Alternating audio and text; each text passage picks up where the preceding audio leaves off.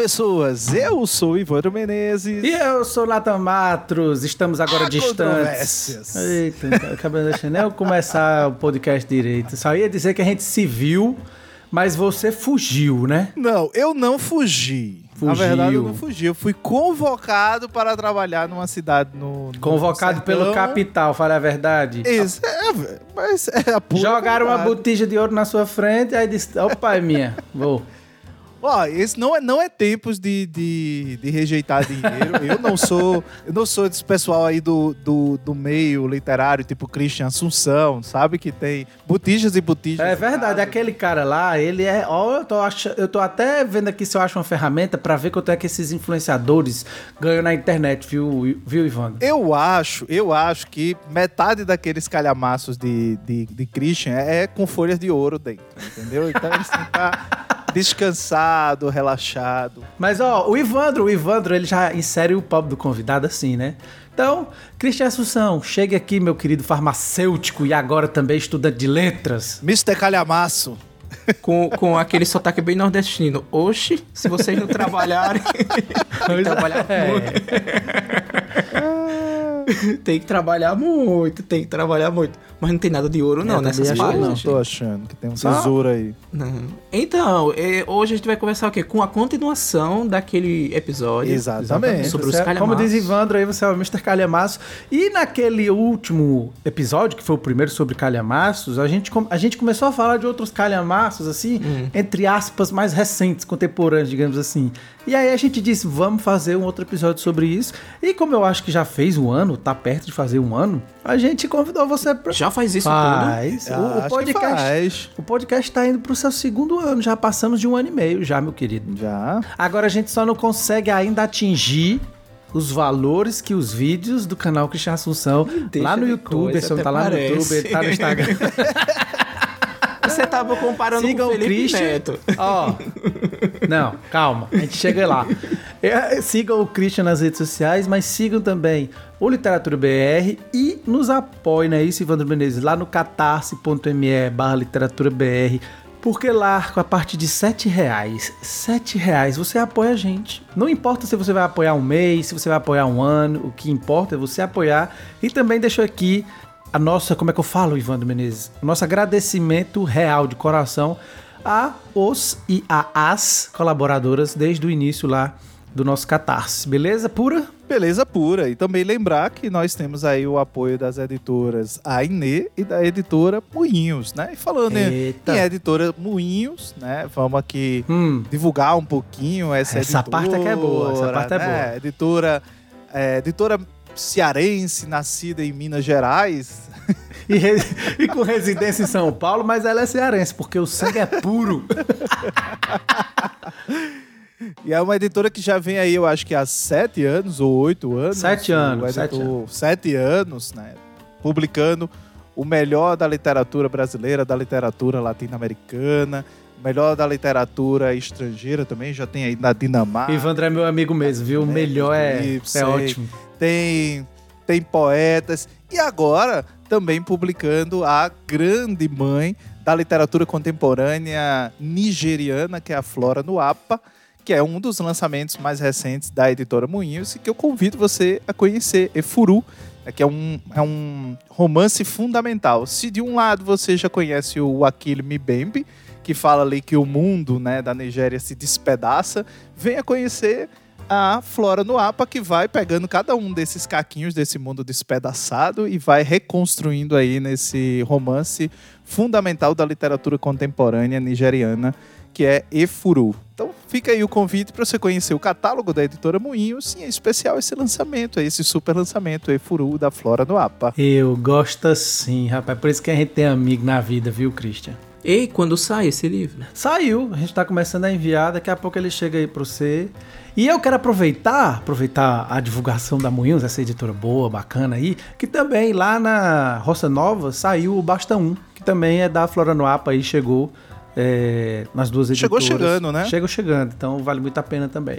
É Mas olha só. que influenciou Bushia Meshita, que influenciou Shimamanda Ngozi. É considerada a mãe da literatura enfim. nigeriana moderna, da mãe da literatura africana moderna. É a primeira, inclusive, que vai ter uma tradução para o inglês, né? Fora, na Europa. Ela vai ser dona de uma editora, enfim. Na sua época. E nunca teve aqui no Brasil. Não, nunca tinha sido publicada no Brasil. Ah, que bacana. É. E aí, mas não é um calhamaço, porque ela tem duzentas e poucas páginas e o Chris, lá no outro episódio, ele disse que calhamaço pra ele é 400 páginas pra cima. É, hoje eu acredito que 500 já é um... Vixe.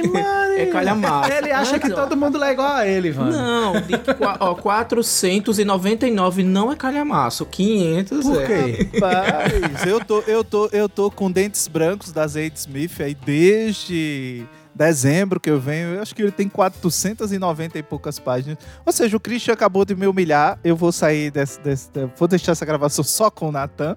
Porque não é nem calhamaço, eu já tô aí uns 6, 7 meses. Tem, tem quantas? Tem quantas páginas, Ivan? Eu acho que tem 497, 400. Ah, cara, não, mas é calhamaço. Sabe o que foi? Foi porque no momento da diagramação teve um problema lá e aí eles cortaram duas, três páginas. Então, fonte, é, exatamente. Vamos, eu vou considerar que é um calhamaço enquanto editor. Com certeza são mais de 500 páginas. Mas é assim, essa questão do calhamaço é, é muito relativo. Cada um adota o, o tamanho. Não, né? sim, claro, claro. Mas assim, eu acredito, na minha visão, é que 500 páginas pra cima já é um calhamaço. Uhum. Menos que isso, não considero. Mas, ó, recentemente eu li um livro que ele é relativamente grande. Que era um, é um policial, que é aqueles livros suecos, né? Eu acho O Homem de Areia, que eu gostei bastante. Que é do Lars Kepler. Que é uma- um casal, né? Um casal sueco que eles escrevem é, livros é, de polici- policial. É tipo, não sei se vocês já ouviram falar da trilogia Milênio. sim, sim, sim, sim. sim, sim. Pronto, da trilogia Milênio, que eu adoro aquela, aqueles livros. E aí é bem essa vibe, sabe? A atmosfera ali do, do Stig Larsson, gosto bastante. E aí eu comecei a ler, eu li em três dias. Era 400 e poucas páginas, 450 páginas. Porque é um- são livros que é aquele livro vira-página, que são capítulos curtos, que tem algumas, alguns eventuais que vai te chamando e mais e mais, você querendo saber o que, que vai acontecer. Então eu acho que a velocidade da leitura, Ivandro, depende também do livro que você está lendo. Se for um livro denso, com algum, algum tema pesado, dependendo da escrita, enfim, tem vários, é, é, várias características que podem favorecer a questão da velocidade da leitura. Nesse caso, eu li rápido por causa disso. É um livro que é, ele é, ele tem a velocidade já dele mesmo. Ó, em defesa da Zade Smith, o livro é muito bom. é super bem escrito. Mas assim, eu. ah, tem vários fatores, outros livros que vão aparecendo, outras demandas que vão surgindo. E aí acontece muito comigo de eu fazer isso. Como eu, não- eu sempre leio mais de um livro ao mesmo tempo, em uma quantidade absurda, às vezes, às vezes são 10 livros ao mesmo tempo. Então acontece muito de eu dar uma pausa, mesmo em livros curtinhos, eu dou uma pausa e, e vou. Aí me apego a um livro e fico um bom tempo. Aí quando eu me chateio com aquele livro, eu largo, volto pro outro que eu tinha parado. E assim vou. Então eu acho que, que o da Zade Smith teve isso. Eu viajei de férias, enfim. Não era o momento, casa da sogra, muito menino, muita gente, muito barulho. Mas é um, é um livro muito bacana. O tema realmente é denso, são muitos, muitas personagens, né? Então ele vai. Ela meio que vai reconstruindo a história de duas famílias. E essas famílias são multiétnicas, multiculturais. Então, é família de imigrantes paquistaneses, é família Ixi, deve ser é de gente um que só inglês peste. que é casado com uma imigrante jamaicana. É nome que E nem são presta, várias gerações. Não, aí você já falou uma coisa bem interessante. Você lê 10 livros ao mesmo tempo. Eu também faço isso. Mas aí você vai lendo e tem algum livro que lhe chama atenção. E aí você para os outros pra focar naquele. Eu tenho mais ou menos nesse. É. É, mais ou menos esse ritmo. E aí eu vou lendo, vai outras coisas chegando, você ficando ansioso pra ler outras coisas, né? Mas, ó, Cris, qual é o calhamaço contemporâneo que você tá lendo ou os últimos que você leu pra você começar a falar deles aqui pra nós? Ó, calhamaço contemporâneo, como eu. Até agora nenhum, porque não chegou a 500 páginas, né? Como eu disse, eu li 400 e pouco, não considero calhamaço. Mas uma coisa interessante que você comenta agora. Mas eu já vi você com, a, com Encruzilhadas do. Não, eu tô querendo ele. Eu mostrei ele, mas ainda não li. Aí essa questão do calhamaço na contemporaneidade, eu achei bacana você trazer esse tema porque isso me chama atenção. Hoje em dia, para eu acho um feito incrível uma pessoa no, no, no tempo de hoje escrever um calhamaço e não ficar redundante. Isso é, isso é assim incrível, porque você vai lendo esses clássicos.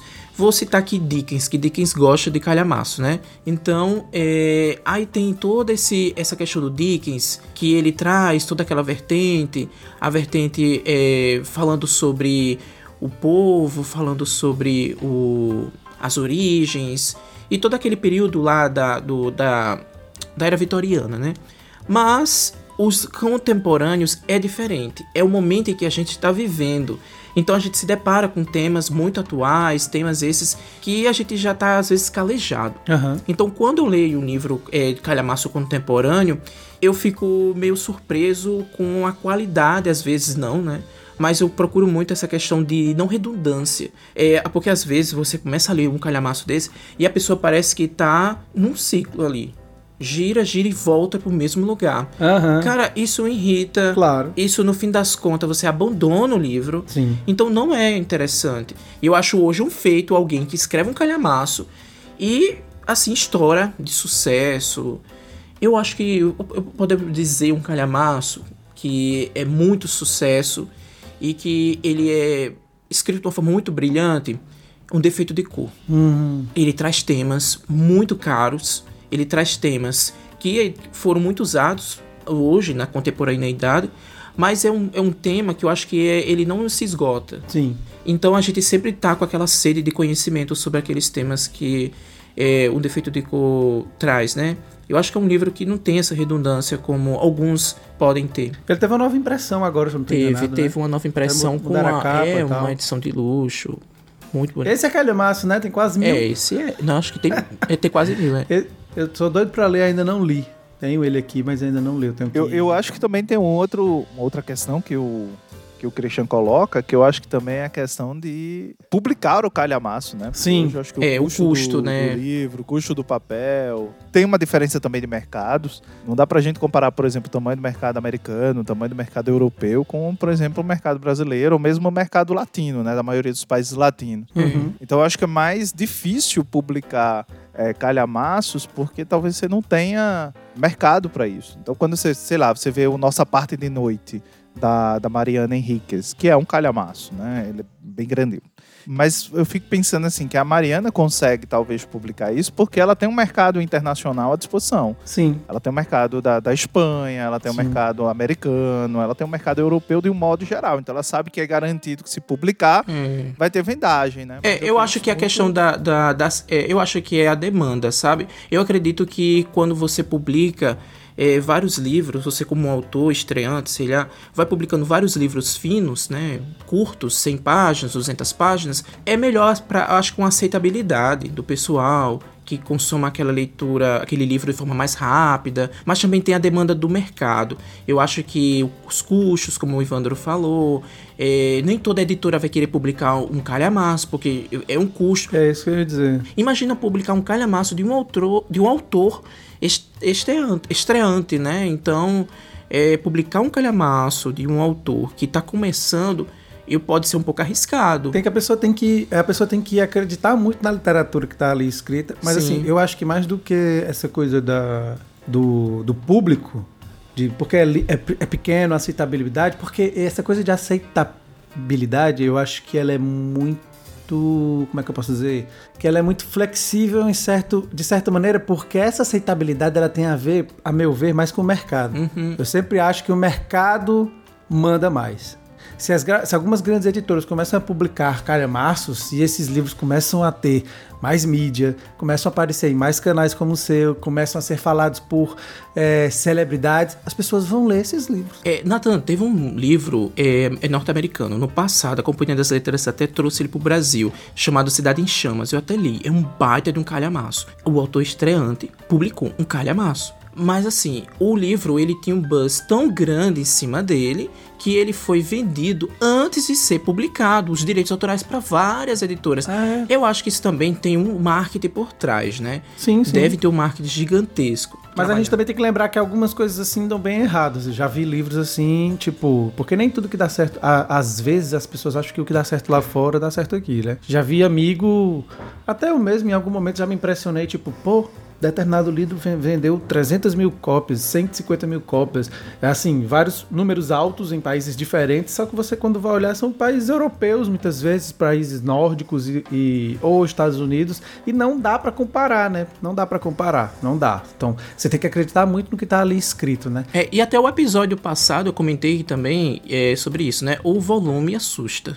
Né? Então, Sim, assusta. Quando você coloca aquele livro numa livraria e alguém chega lá, se depara com a capa, com o enredo e vê aquele livro, você assusta. Caramba, que livro grande. Quem é o autor? É desconhecido. Então, Mas tem, é, tem livro de 300 páginas que já assusta. E isso do mercado, como você tava falando, uma coisa que eu ia dizer, tipo, eu mesmo já cheguei e chego a falar pra um ou outro autor, dizer assim, escreve menos. Mas aí eu não tô tão preocupado com o mercado nesse caso. Claro, de certa maneira eu tô preocupado com o custo econômico nesse momento. Eu acho que nesse momento, para publicar livros mais longos, tem que ter um cuidado muito grande. E aí tem que acreditar muito no que está se publicando, etc e tal. Mas ao mesmo tempo, quando eu peço isso, eu fico pensando em quem está escrevendo. Já publiquei pessoas que escrevem mais de 200, quase 300 páginas, e por serem pessoas estreantes, que não são calhamaço, mas são livros mais extensos, as pessoas não vão querer ler, porque as pessoas já não gostam de ler nacionais.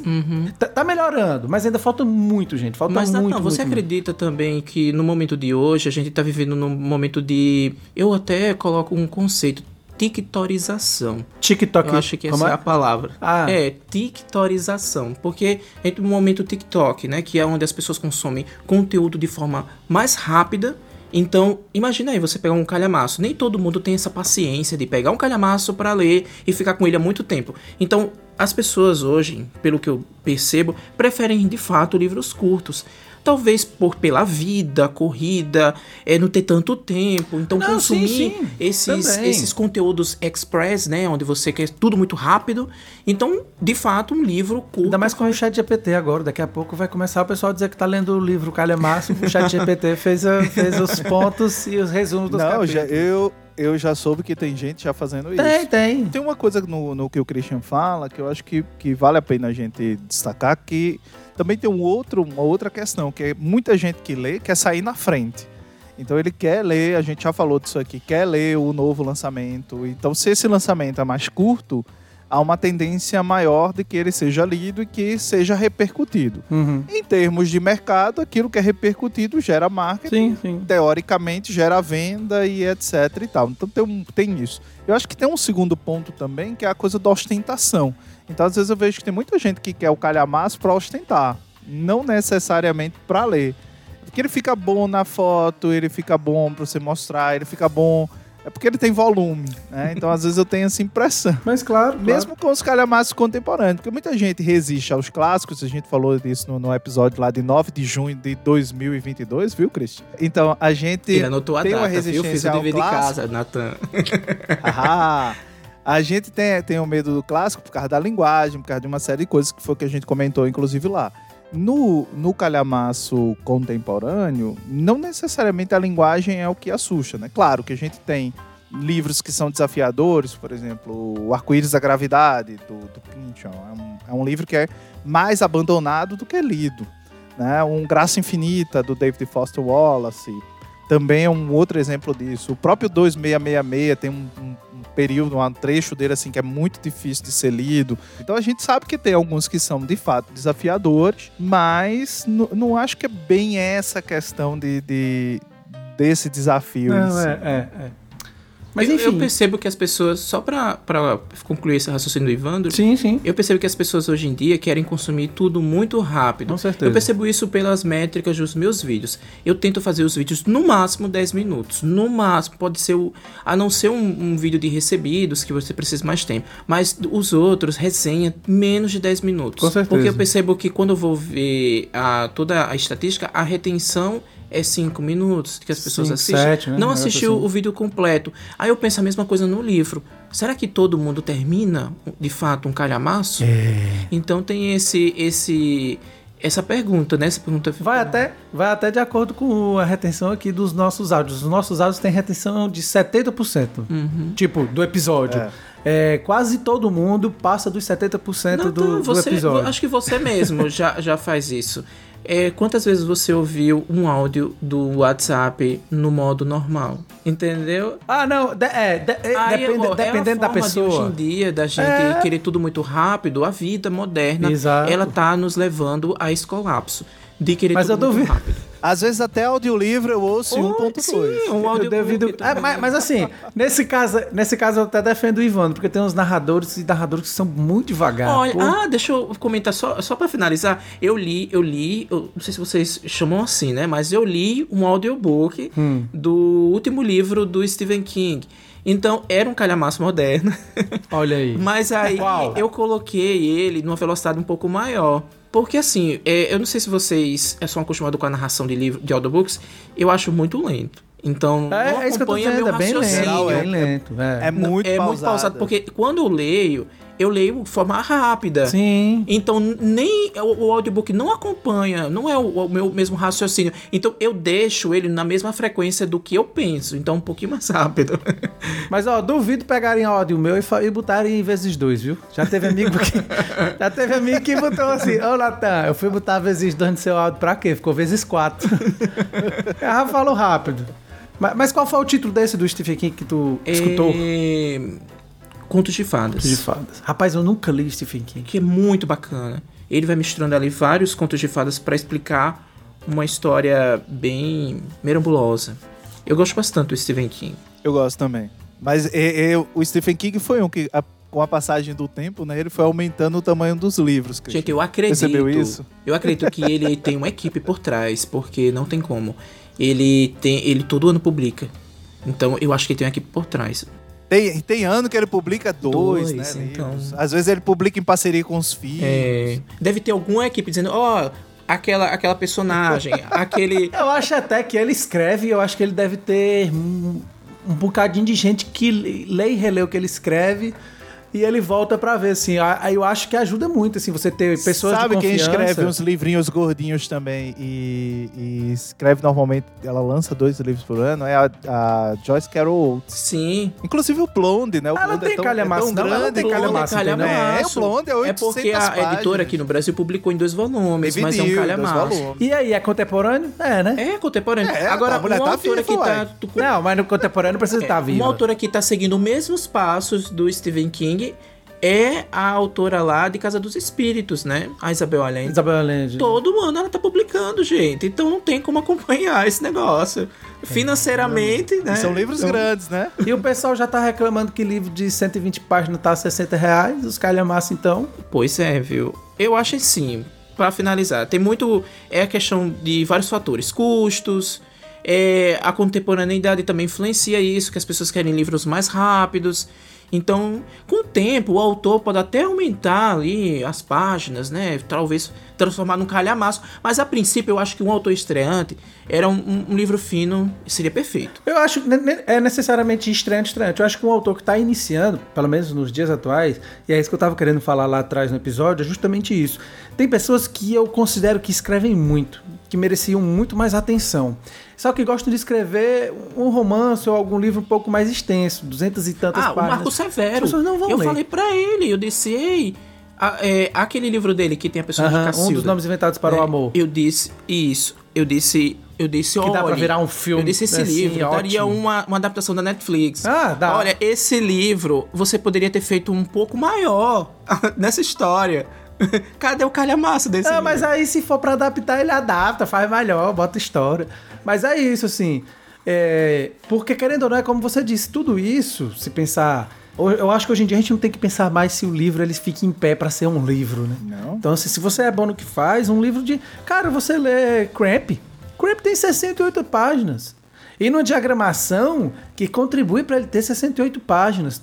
Porque o mercado pede que um livro tenha um pouco mais disso, assim, também. Então, assim, Cramp da Ferrada que eu publiquei, ele vai fazer três anos que ele tá aí, todo mundo fala, todo mundo gosta, e contribuiu muito pro nome dela. Então, se eu trouxer um livro dela um pouquinho mais extenso, talvez as pessoas, pô, é autor da, do Cramp, vou lá ler. Não, e, e outra coisa, é muitos é, adaptam né, esses livros para audiobook. Então, acho que um livro fino, ele é mais fácil. Sim. Além do mais, muitos leem em, e-book, né? No Kindle, um exemplo. E aí nem vê o tamanho do livro. Sim. Vai lendo. Eu mesmo, quando eu vou pegar um, um livro no, no Kindle, eu nem vejo o tamanho dele. Eu só vejo a porcentagem, vou lendo, lendo e pronto, um dia termina. Eu não sei se é calhamaço ou não. mas ó, a gente tá falando, a gente tá falando sobre o calhamaço, é porque mas a gente puxa tem que muito falar, assunto. A gente tá quase chegando ao final. É, puxa muito assunto, mas o bom é isso. Por isso que o pessoal tem que apoiar a gente para os podcasts acontecerem semanais e eles serem maiores, não é isso, Ivandro Menezes? É isso, Natan Marcos. Agora sim, eu queria ouvir de vocês um calhamaço contemporâneo para ser lido em 2023. Mas o Cris ele pode dar, ele pode indicar mais de um. Não, o Cris pode, Cris vale. Eu quero ler Middlesex. Olha aí. Ei, eu também, viu? Mas, mas eu não. Não, eu fiz até um vídeo. Eu tô até com ele, ó. Aqui ao meu lado. Mas eu fiz um vídeo no YouTube é, comentando os próximos livros que eu quero ler ainda este ano. E tem dois livros que eu quero ler este ano. Hum. Que é o um defeito de cor, que eu não li, eu só comecei. Sim. E eu parei, porque tanta coisa, né? Eu disse, não, esse ano eu preciso terminar esse livro. E Crime e Castigo, que não é contemporâneo, mas é um livro que eu acho que todo mundo leu, menos eu. É aquela história, todo mundo leu. Eu também não li, eu tenho, nunca, nunca li. li esse livro. Eu tenho que reler. Se você for ler, eu vou reler com você, porque. Não, me dá agonia, porque chega assim, ei, você. Aqui, esse ponto aqui parece muito com crime e castigo. Aí eu fico voando, sabe? Não sei da história. eu li faz 10 anos. Mas o meu eu indico fácil, porque tá aqui na lista e eu quero começar a ler esse ano, que é a formação da literatura brasileira do Cândido. Ele é calha massa, tem 800 páginas, então tá valendo.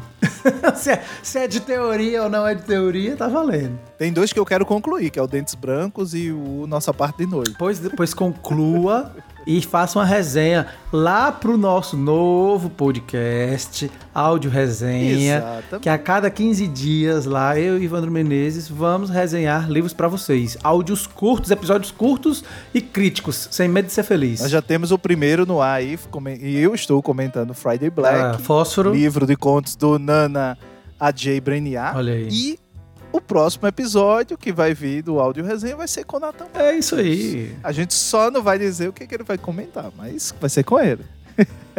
Mas deixa, deixa, deixa eu citar um livro aqui que eu tô terminando, que é um, é um calhamaço, ele tem 514 páginas. Cite mais de um. é calhamaço. Ele é do... É aquele autor que escreve livros bem interessantes, escreveu a biografia... É, escreveu a biografia do Henrique VIII e esse é aquele jo, é, Jorge Minoir, né, francês. E aí tem um, um, livro que eu tô assim fascinado chamado A História da Solidão e dos Solitários. Já tô bem no final. E que livro, gente? Esse livro é um livro mais acadêmico, mas é um livro que todo mundo pode ler, né? Vai entender porque a linguagem é muito acessível.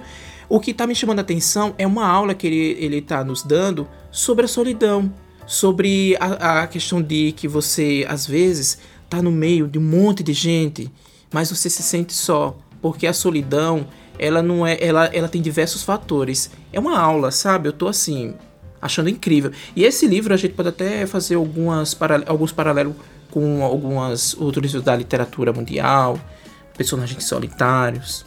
É muito bacana. Tô gostando bastante. Eu acho que esse é um dos principais.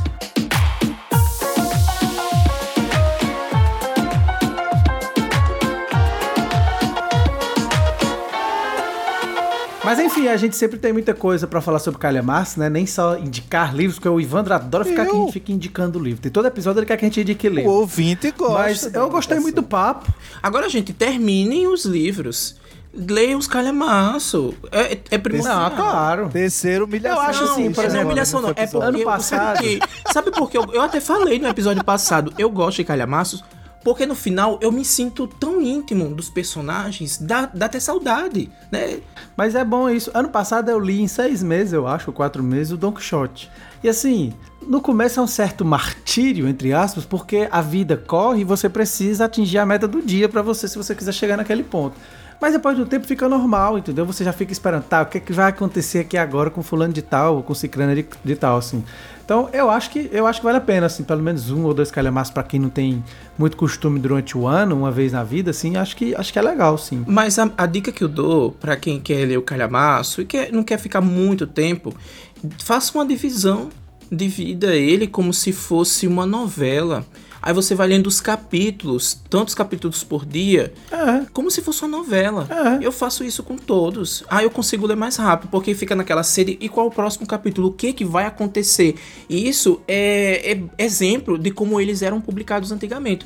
O caso, por exemplo, desses livros do do, do mar, Sim. é aquele, enfim, o, qualquer livro do Dumas, que acho que era publicado em folhetim, trazia em, em, jornais, né? E também livros ali do Vitor Hugo, que acho que eram tudo publicado nesses jornais, que não saíam, acho que só no final que eles agrupavam tudo, né? Então traz essa ideia, eu pensei desde o princípio dessa ideia. E aí eu adotei para mim e funciona. Então essa é a dica. Não, sim, funciona demais, funciona demais. Acho que, que mais, Ivandro Menezes? Tinha alguma coisa... Ah, lembrei o que eu ia falar. Eu não posso deixar de citar um que eu considero calhamaço, já o Cris, não, Ivan Menezes. Que é, eu não sei se a gente falou no outro episódio, mas que é o Nostalgia, da minha querida amiga que publicou lá pela querida Mundarel, da Silvana Schenveng, que é do Cartaresco, né? Ah, eu tô louco pra ler. Que a Silvia espera anualmente que ele Eu achei que ele então, queria sair esse Eu quero ano, falar né? desse livro pra você que Eu tá... tô querendo muito ler. E eu quase comprei, agora do, eh, nessas promoções que estavam rolando por aí, é aquele inglês dele, que saiu em inglês, é o Solenoid. Eu tô louco para ler aquele livro, porque Solenoid. os booktubers gringos falam muito bem. Os que eu acompanho falam muito bem desse livro. Então, e é um calhamaço, viu? Olha aí. É um calhamaço. É, Solenoid Espero é. que publiquem aqui no Brasil, né? Em breve. Tomara. Mas, ó, a conversa foi boa, Christian Assunção. Muitíssimo obrigado. Eu agradeço. Ivan Menezes. Oi. Cris, se despeçam dessa nave mãe. E um beijo no coração de todos vocês Cheiro que estão pessoas até daqui a 15 dias.